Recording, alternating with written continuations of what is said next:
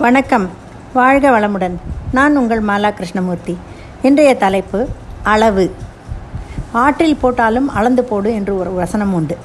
வாழ்க்கையில் அளவு என்பது அவ்வளவு முக்கியம்.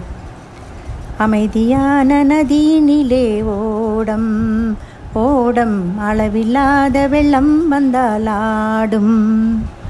ஆமாங்க. அமைதியாக இருக்கிற நதியில் ஓடம் வந்து நன்னா ஓடிட்டு தான் இருக்கும். ஆனால் அளவு அளவுக்கு மீறி வெள்ளம் வந்தால் அது ஆடத்தான் செய்யும். அது மாதிரியே வாழ்க்கையிலையும் எது அளவுக்கு மீறி வந்தாலும் நம்ம வாழ்க்கையும் ஆட்டம் தான் காணுங்க. சிலர் தங்களுக்கு ஒரு அளவுகோல் பிறருக்கு வேறு ஒரு அளவுகோல் என்று வைத்திருப்பர். உதாரணத்துக்கு நம்ம பொண்ணு எல்லோருடன் சகஜமாக பழகினால் நல்ல சோஷியல் டைப் என்று பெருமைப்படுவோம். அதே சமயம் வேறு ஒரு பெண் அப்படி இருந்தால் சே அடக்கமே இல்லாமல் எப்படி பேசுகிறாள் பார்? என்று கூசாமல் சொல்லுவோம். இது ரொம்பவே தப்புங்க. நீதி தேவதை நம்மை பார்த்து கண்டிப்பாக கேள்வி கேட்பார். அதனால் கூடுமானவரை இது போல அளவுகோல்கள் வேண்டாமே. மனசாட்சிக்கு விரோதம் இல்லாமல் செயல்பட வேண்டும். இது போன்ற அளவுகோல்களில் மாமியார் உடைத்தால் மண்கலம் மாட்டுப்பெண் உடைத்தால் பொன்கலம். வேண்டாமே இந்த தப்பான அளவுகோல். எந்த எடைக்கல்லால் நிறுத்து வாங்குகிறோமோ அதே எடைக்கல்லால் தானே விற்க வேண்டும். வாங்கும் போது ஒரு தராசு விற்கும் போது ஒரு தராசு என்றால் அக்கிரமம் இல்லையா?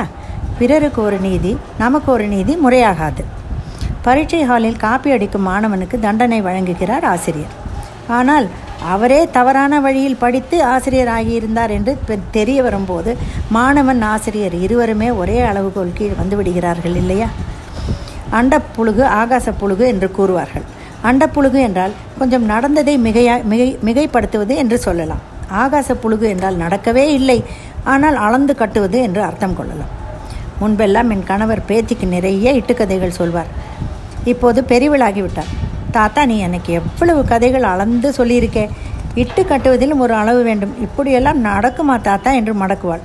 தாத்தாவுக்கு பேத்தியிடம் தோற்று போவதில் ஒரு தனி ஆனந்தம்தான். ஹோட்டலில் போய் உட்கார்ந்தால் mini tiffin mini idli idli mini சாப்பாடு என்று அளவு வைத்து எத்தனை ஐட்டம்கள்? ஃபேமிலி தோசை என்று ஒன்று தருவார்கள் பாருங்கள் முழு ஃபேமிலியும் பிச்சு பிச்சு சாப்பிட வேண்டும் போலும். அது பாட்டுக்கு தட்டுக்கு மீறி அளவுக்கு பெருசாக இருக்கும். ஆட்டுக்கு வாளை அளந்து வைத்திருக்கிறான் கடவுள் என்போம். யார் யாருக்கு எவ்வளவு தர வேண்டுமோ அதைத்தான் கடவுள் தருவார் என்பது அதன் அர்த்தம். பேச்சில் கூட அளவு ரொம்ப முக்கியம்தான். நோக்கத்தை தெரிந்து கொண்டு அளவோடு பேச வேண்டும். வேண்டாத பிரச்சனைகளை தவிர்க்கலாம். கடைக்கு சென்றார் ஒரு தந்தை தன் மகளுடன். கடைக்காரன் பாப்பா உனக்கு இந்த மிட்டாய் பிடிக்கும் அல்லவா நீயே அள்ளி எடுத்துக்கோ என்றார். ஐந்து வயது சிறுமியிடம். அவளோ மிட்டாய் அள்ள தயக்கம் காட்டினாள். கடைசியில் கடைக்காரரே கை நிறைய மிட்டாய் அள்ளி தந்தார். குழந்தை இப்போது மகிழ்ச்சியோடு வாங்கி கொண்டது. நன்றி சொல்லியது கடைக்காரரிடம். வரும் வழியில் அப்பா தன்னோட மகளிடம் ஏன் கண்ணு நீயே அள்ளிக்கலை மிட்டாயை. கடை மாமா தந்தவுடன் வாங்கி கொண்டாயே. ஏன்? என்றார். அப்பா என் கை குட்டி. நிறைய மிட்டாய் கொள்ளாது. அவரே தந்தால் நிறைய கிடைக்கும். அதனால்தான் நானே அள்ளிக்கலை என்றாலே பார்க்கலாம். புத்திசாலி பெண். சிலர் உடம்புக்கு நல்லது என்று சில பொருள்களையோ பழம் காய் போன்றவர்கள் அளவுக்கு மீறி சாப்பிட்டு விடுவர். தின் தின்று விடுவர் திண்டாடுவர் என்பார்கள். அளவுக்கு மீறி எதை சாப்பிட்டாலும் அது அமிர்தமாகவே இருந்தாலும் நஞ்சுதான். பெரியவர்கள் அந்த நாட்களில் அளவோடு சாப்பிட்டு அளவோடு தூங்கி அளவோடு வேலைகளை சுறுசுறுப்பாக செய்து நல்லபடியாகத்தான் வாழ்ந்தார்கள். இப்போது லைஃப் ஸ்டைல் வேறு. அளவோடு சாப்பிட எல்லாம் நல்ல டிசிப்ளின் வேண்டும். நாக்கை கட்டுப்படுத்த தெரிய வேண்டும். அளவு சாப்பாடு மிகவும் நல்லது தான் வியாதிகள் குறையும். சிலருக்கு ஸ்வீட் பிடிக்கும். உடம்பிலோ சர்க்கரை வியாதி இருக்கும். அதை கவனமாக அளவோடு சாப்பிட்டால் மேலும் கேடு விளையாமல் தவிர்க்கலாம் அல்லவா? அளவோடு ஓடும் நதி பயனுள்ளது. அளவோடு இருக்கும் செல்வம் மகிழ்ச்சி தரும். அளவோடு உள்ள பேச்சு சுவாரஸ்யம். இப்படி அளவு நம் வாழ்க்கையோடு எல்லா விஷயத்திலும் கூடவே வருகிறது. அளவோடு தைக்கப்பட்ட சட்டை தான் பாந்தமாக இருக்கும். லொட லொட என்று இருந்தால் வேடிக்கையாகத்தான் இருக்கும். மிகவும் டைட்டாக இருந்தால் போடுவதே கஷ்டம்.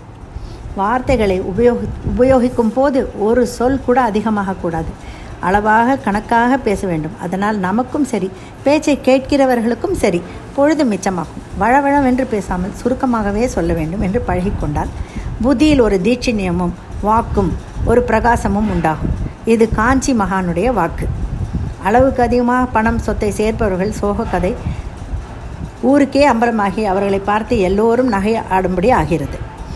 தேவையை எவ்வளவுக்கு எவ்வளவு அதிகப்படுத்திக் கொள்கிறோமோ அவ்வளவுக்கு அவ்வளவு சாந்தி குறையும் சௌக்கியமும் குறையும் நிம்மதியும் திருப்தியும் குறையும் தரித்திரமும் துக்கமும் உண்டாகும். அதனால் வாழ்க்கையில் இந்த அளவை மரியோதை மரியாதையோடு கடைபிடிப்போம் கவனம் செலுத்துவோம்.